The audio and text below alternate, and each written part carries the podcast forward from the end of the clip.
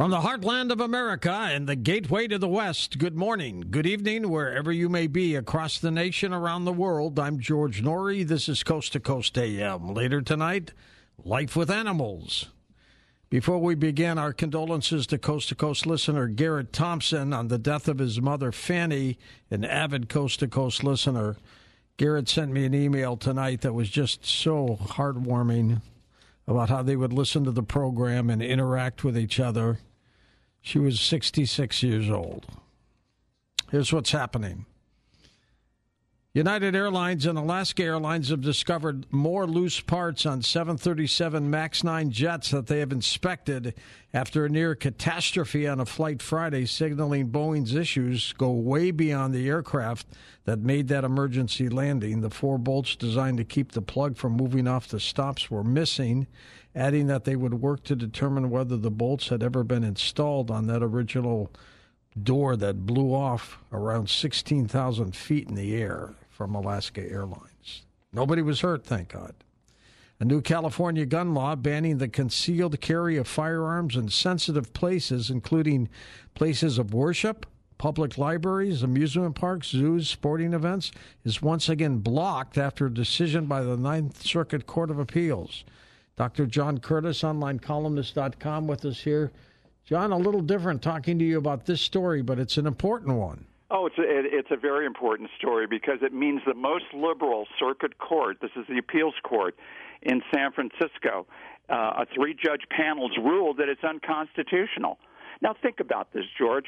The legislature wastes all this time. They have a legislative analyst. They analyze the constitutionality of these various bills that come through. You know, in a liberal state like California, you can push a lot of unconstitutional things through that legislature because they don't pay attention to the Constitution. And there's a thing, there's somebody called the Attorney General. His name is Rob Bonta, and he knew that this bill would not pass muster. It is not constitutional. It was too vague, too broad, involved too many places, involved people who have a concealed weapons license you know, there are people that apply for it. These are not the kind of people that are going to go ballistic in a public place, somebody with a concealed weapons license. It's somebody who doesn't have a concealed weapons license, who has their guns purchased illegally, and who is or mentally deranged basically and could never get a concealed weapons license. So the fact that this that you know the the circuit court judge that pronounced this as unconstitutional and blocked it. They it was you know Rob Bonta, you know the Attorney General, that took this to the California uh, Appeals Court, the Ninth Circuit. And it, you know the California Gun, you know we have a, a, a, a Rifle and Pistol Association here, and it's equivalent, similar to the, the NRA. Um, they took it also to the uh, circuit court for a uh, an injunction against you know this um, ruling that they could go forward with this bill that was supposed to uh, be you know go into effect on on um, January one. So I think it's a win for people that care. Uh, George, we have to care about the Constitution yep. because it's being eviscerated everywhere you look right now, uh, with people sim- simply trying people in absentia, trying people in the media on a daily basis, introducing facts that are not evidence on television 24 7, convicting people like Donald Trump, and not letting the courts play out in an appropriate way if there's anything that has gone on. We are not a constitutional democracy if we don't uphold our laws, and I think that's what the uh, Ninth Circuit Court did this time. Good insight, John. Thank you very much. Raising the price of sugar sweetened sodas, coffees, teas, energy drinks, sports, and fruit drinks by an average of 31% reduced consumer purchases of those drinks by a third, according to new analysis of restrictions implemented in five U.S. cities. Charles Kopis, investment advisor and guru, is with us here. You raise the prices, that's what's going to happen, Charles. I don't know, George. I mean, what's the world coming to? You know, can't get a soft drink. I mean, You know, recently we've talked about food prices going up, especially soft drinks, and uh, I wasn't aware that some jurisdictions in the U.S. and 50 countries impose an excise tax for distributors that are passed on to the consumer. You know, so you have prices up 30% or something, and then you get sales down. Like that's not supposed to happen. I mean, you know, I mean that's why we also see shrinkflation with products uh, a lot of times. But in the case of Pepsi, recently they've raised prices every quarter now for the past two years. I mean, it's so bad that food chains in Europe won't even sell their products anymore. We're talking 9,000 stores over there. And, you know, look, we know soft drinks aren't healthy. Uh, they have no nutritional value. I tend to avoid them. We know that aspartame, you know, sucralose, high fructose corn syrup, these lead to heart disease, cancer, obesity, diabetes, and so on. So politicians apparently want to discourage bad habits, and they pass this on to the distributors to raise tax revenue. And in fact, a reduction in surgery uh, sugary drinks, I think, would probably have a big effect by saving billions in the healthcare costs, you know. But people are going to do what they want. I mean, 60% drink soft drinks every day. A lot of those energy drinks, I don't try to ever take those like Red Bull and stuff because it just gets my heart going too much. But you know, this is what they call a sin tax, in which they put extra tax on items that are deemed harmful or to individuals and society, like alcohol, tobacco, gambling, and of course now soft drinks. But critics say it's a regressive tax because it discriminates against those, of course, who are lower income, minority, and so on. It leads to black markets and the crime, and even sometimes a lot of violence. In fact, in 1791, there was the famous Whiskey Rebellion. Uh, because the government imposed an excise tax on whiskey, people didn't like that. That didn't go over too well. Uh, so they wanted to raise revenue, and and uh, so that didn't go very well for about four years. And maybe maybe we'll have a Pepsi re- rebellion here. You know, I mean, uh, we know that House Democrats they tried to pass a huge bill, uh, a tax really on guns and ammo, and they keep trying to do this, especially in California, uh, because they could also be harmful to politicians, as they say. But I say, George, that we put a sin tax on the salaries of wealthy politicians. raise our taxes and instead of reducing debt and spending and maybe do it in proportion to how many years they've been in office. I think that would find a lot of uh, widespread support, don't you? I do too. Thank you, Chuck. I appreciate it. Astronauts won't get to walk on the moon again until September 2026 at the earliest. It represents a slip of a year in the previously targeted date for the return of humans to the lunar surface that was last achieved in 1972. NASA says that delay to what's known as its Artemis 3 mission will enable further technology development. The agency still doesn't have a craft to put astronauts on the moon or spacesuits they can even wear.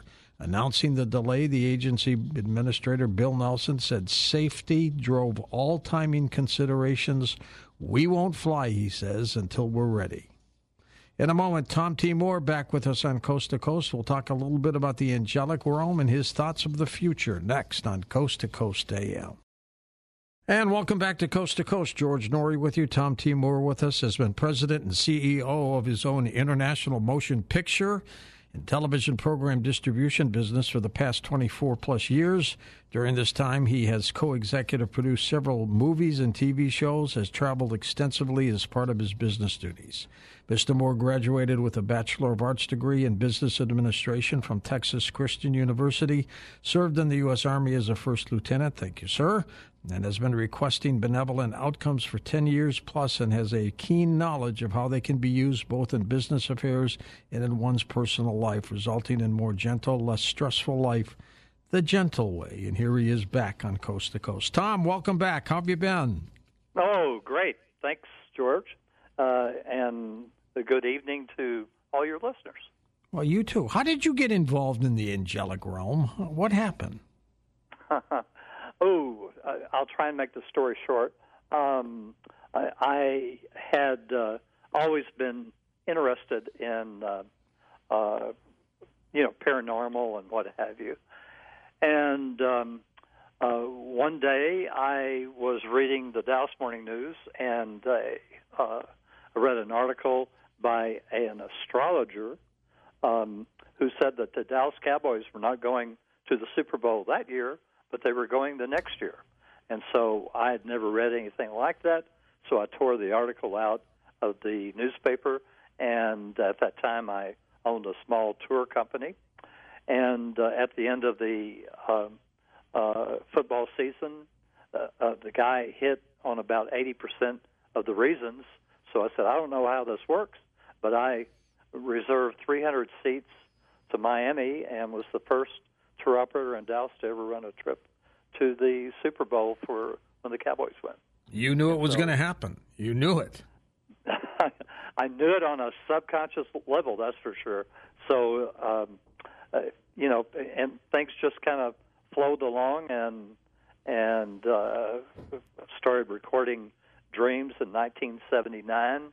Um, within two weeks of recording my dreams, had a had one where my wife and I were supposed to be going to Manila for a world con- conference of travel agents, and we uh, uh, canceled it when uh, uh, when I had a dream about an explosion and a woman and men involved, and we added days on to Hong Kong and Taipei, and uh, first day of the uh, of the uh, uh, conference, uh, terrorists blew up a bomb oh my in front of a hall, and uh, that's where I like to sit. And so after that, I said I'm going to record my dreams the rest of my life every morning, which I did. Where do you get these insights from, Tom? Are they the angels passing them on to you? How does it happen? I learned to uh, that that you start picking up all the stuff in meditation. I highly recommend people start learning how to meditate. And um, and when I uh, uh, started meditating, I uh, first uh, uh, got in touch with a Indian shaman living in the 1600s, and he told me, Tom, he said, um, uh, he said, you're going to reintroduce people to the gentle way. So I got the name of the book, my first book, the first time I ever uh, communicated with him, and he, then he said, "You're going to write books." And I said, "No, no, no. I'm a I'm a business guy. I was planning at that time to uh, be in the film distribution business till I retired. And he said, no, books, just that heavy. And so I wrote my first book in about 90, 100 days, and um, and it's just continued on from there. I've I've now written six books, and actually a seventh, uh, just waiting on my last chapter, and uh, uh, so I'll have a seventh book out this year. What's that seventh book going to be called? It's going to be about my conversations with Gaia, the soul of the earth. Ah. I've asked, I've asked hundreds and hundreds of questions, and so we've uh, taken these questions that have cropped up in my free weekly newsletters and um, arranged them in topics like space, technology, and what have you. And uh, I don't think anyone has ever seen anything quite like this. After the break, Tom, we're going to talk about a number of issues that you see for this year and the years ahead. Where did you get them? Did they come to you from the angelic realm, or are they from your intuition? Uh, no, they. Uh, a lot of people from all over the world send me questions to ask in these meditative sessions. So I've asked thirty thousand questions over the years, and uh, and and so they just kind of accumulate. Are you a little like Edgar Cayce was in a trance state? You pick up all this information. Uh, yeah, except that I mean, when I go into a, a meditative state, I say, uh, I, I wish to speak to Gaia, and Gaia says, uh, "Here I am, Tom," and that's that's the way it goes. Gaia, uh, my guardian angel, um, even Creator. I've spoken a number of times with Creator, um, who says that uh, uh, Creator is there and will respond to you uh, if you simply ask, and Creator can have trillions of conversations going on all at the same time. So just ask. What is your meditative technique, Tom? I simply start doing a breathing uh, technique where uh, I start breathe, uh, breathing in through my nose, out through my uh, my mouth slows it down, and then I start um, uh, surrounding myself with a bubble of white light for protection. And they've even told me to go ahead and surround myself with a, a, a gold light on the outside of the white light uh, for extra added protection since I, I do something that no one else in the world is doing.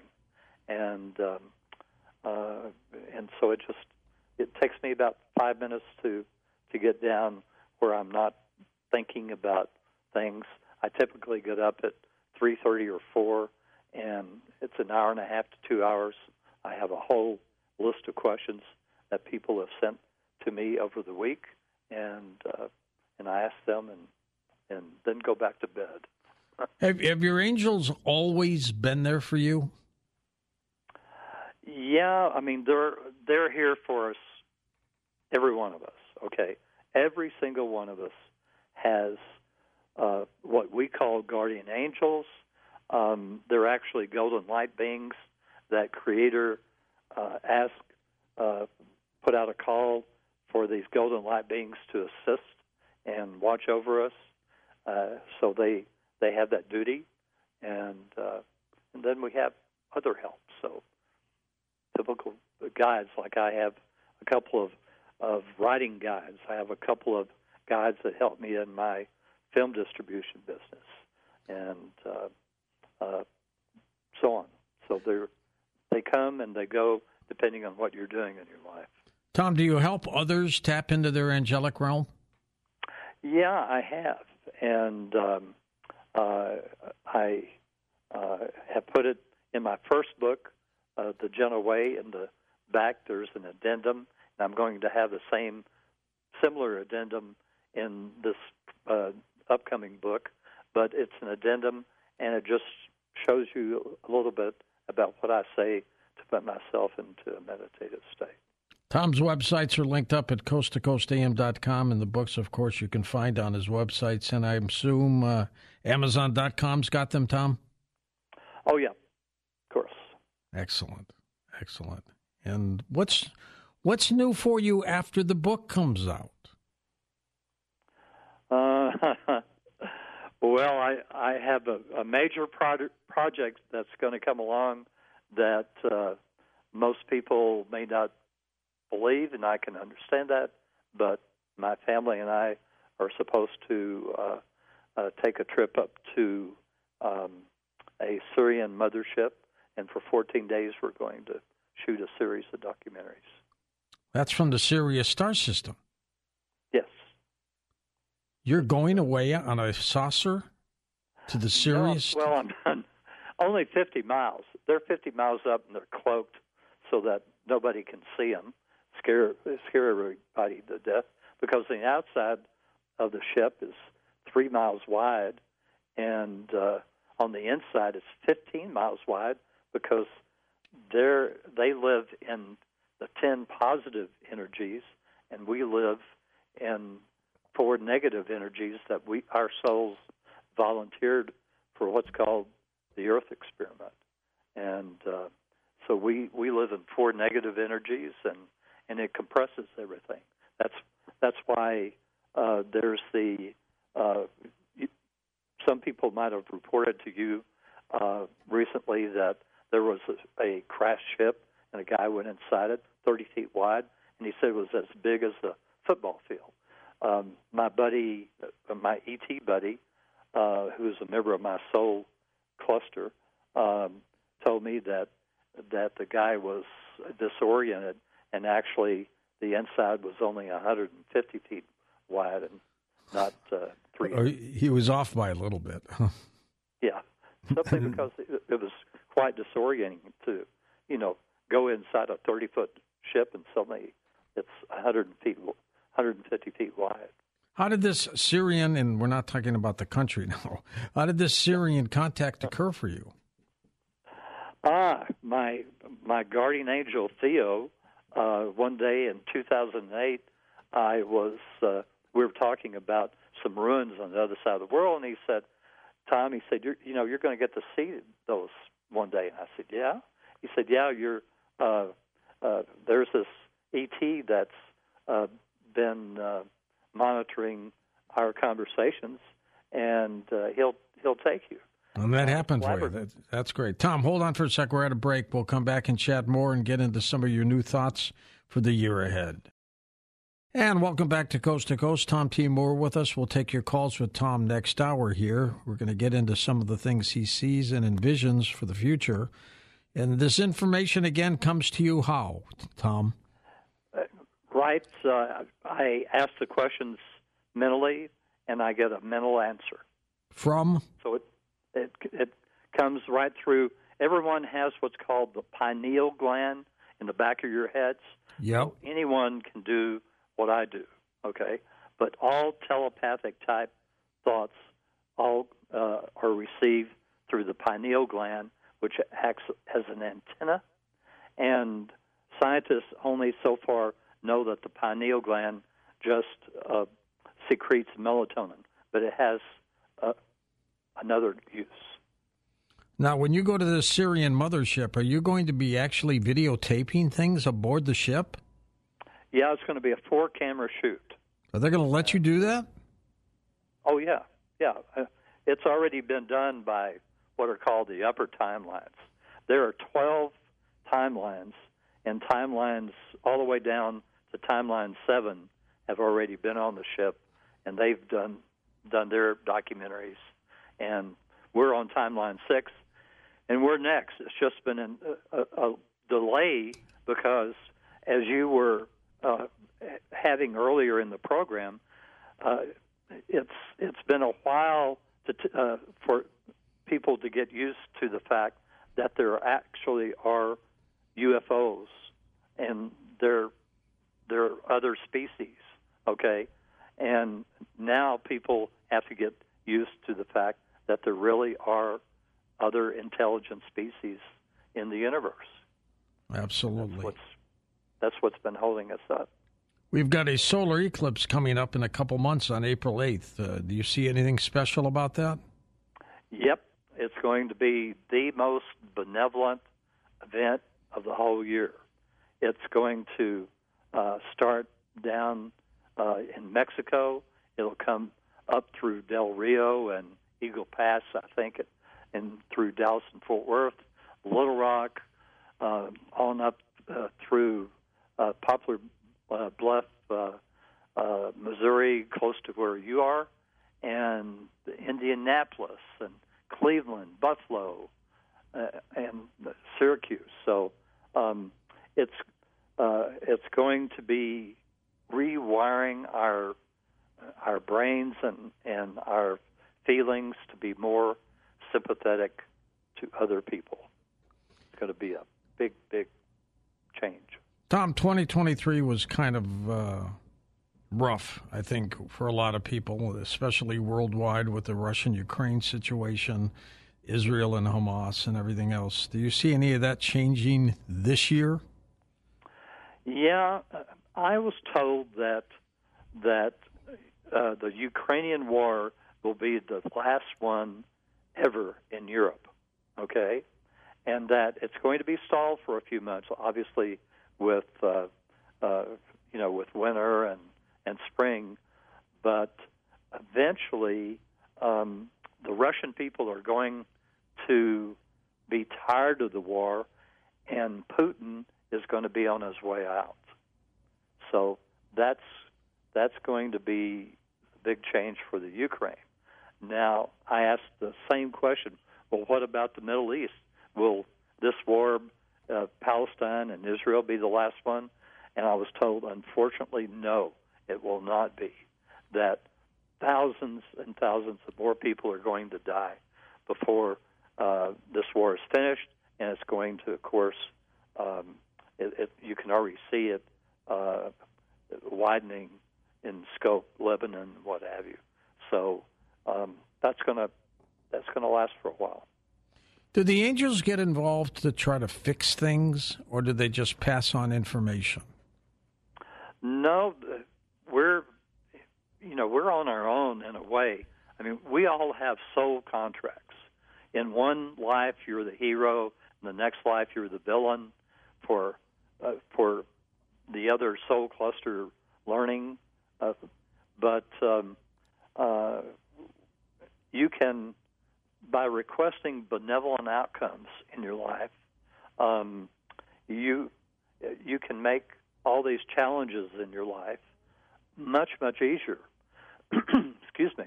So, as an example, um, one of the things I've been recommending to people is that they say out loud, I request a most benevolent outcome to stay on my soul contract the rest of my life.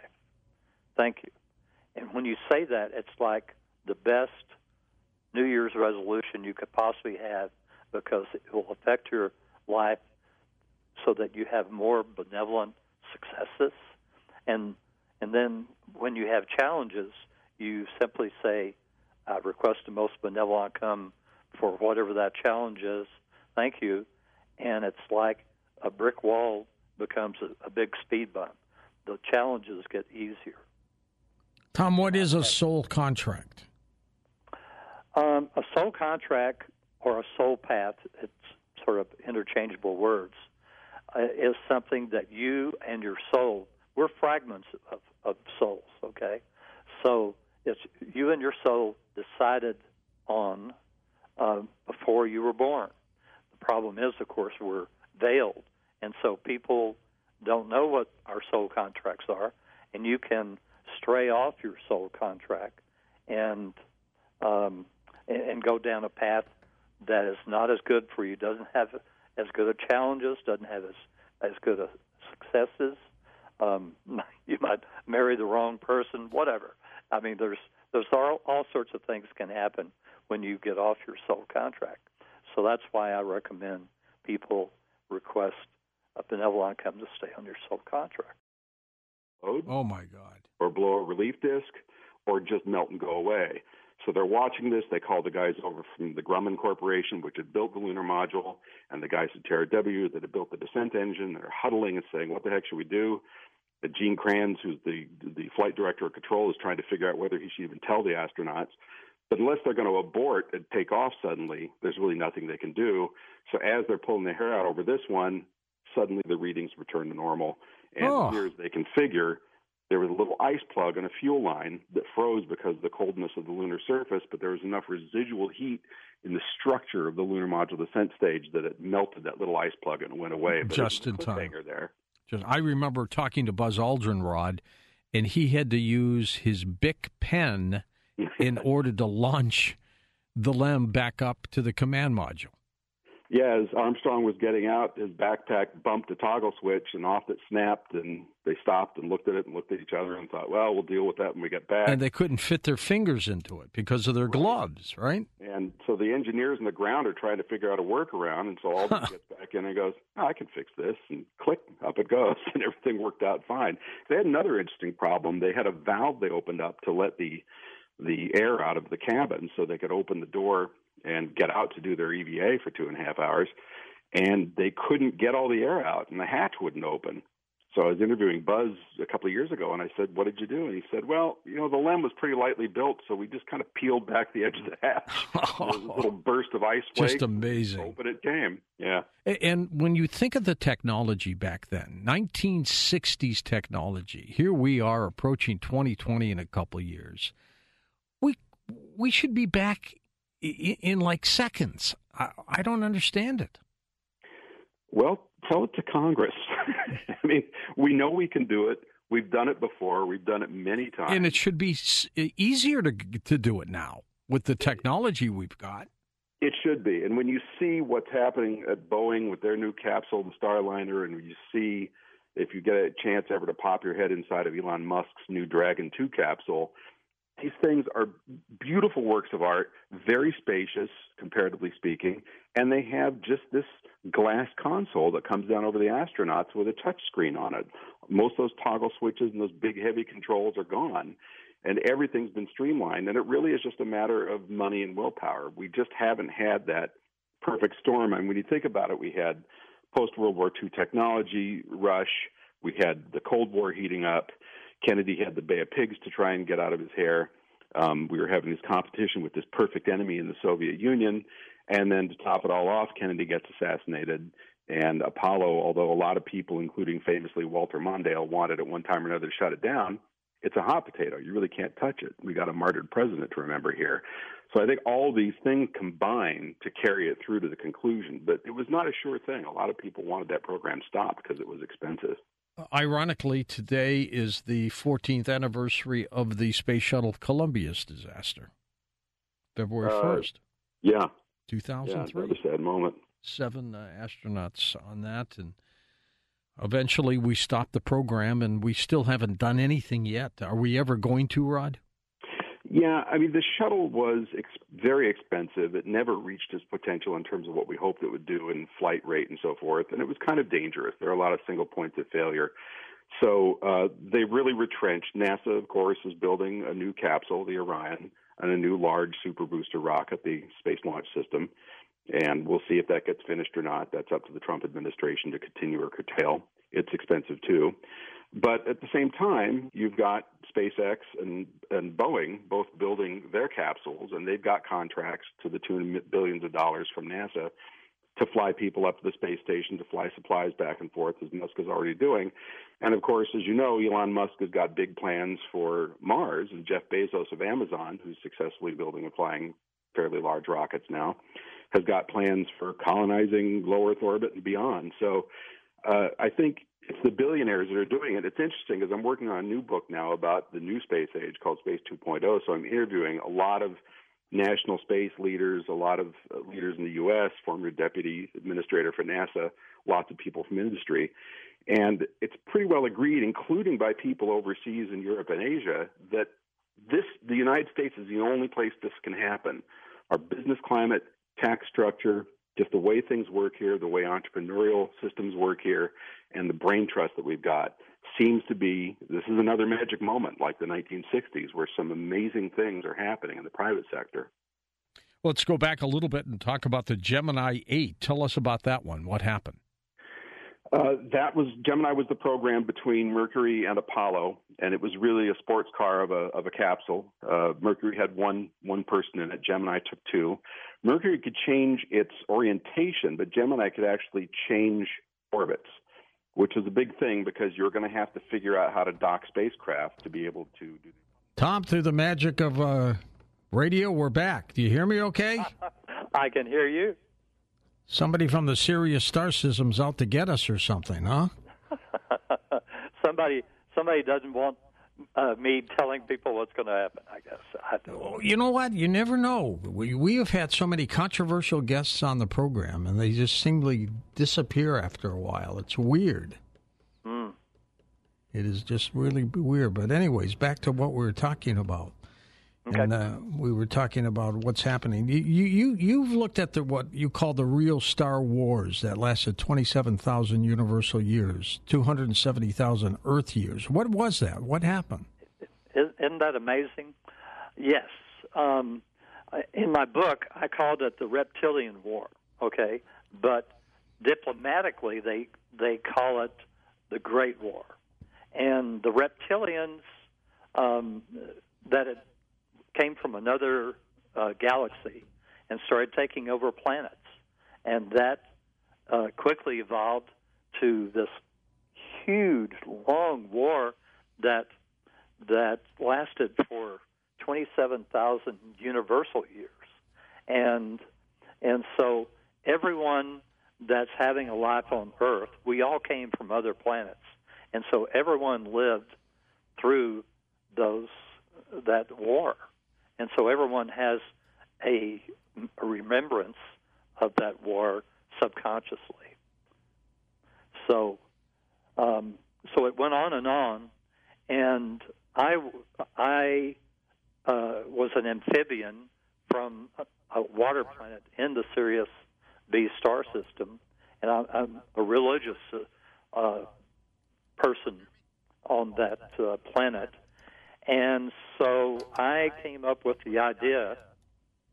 Uh, we got time? Yep. Okay. I came up with the idea. Um, why don't we offer the reptilians that they can take part in this Earth experiment, and they can uh, they can supply some of the souls uh, for it. and um, uh, it was completely turned down because the the reptilians were hated and despised. Uh, you know, just ridiculous that you would make such an offer.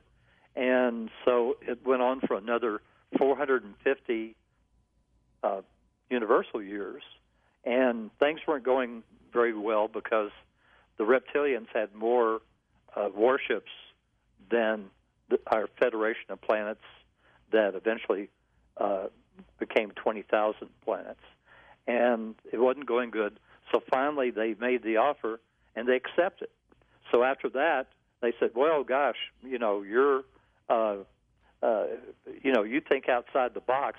So everyone wanted me to first be a um, uh, to to make suggestions for the for the Federation of Planets, and then when we started having lives on Earth, everyone wanted me to uh, to be their advisor, and that included you because you came from another planet. You were a leader on that planet, and upcoming, you're going to be a leader on uh, two different countries in future lives, and on the big life, you're going to be the president of the United States, and I'm going to be one of your main advisors. Oh, really? How long from now? Well, hope not 2024, right? no, that's at least three lives. The nice thing about it, you know, um, some people want to be leaders of of countries and they don't have any experience at all. You're going to do it the right way. You're going to be a leader of two different countries in two different lives, and then uh, and then you will have the experience to be able to be the president of the United States. All right, Tom, stay with us. We're at the top of the hour. We're going to take a short break and come back and uh, take phone calls with you as we talk about your incredible ability to tap into the star systems and uh, to ascertain what's going to happen in the future. So we'll take your calls with Tom T. Moore in just a moment on Coast to Coast AM. His website is linked up at coasttocoastam.com.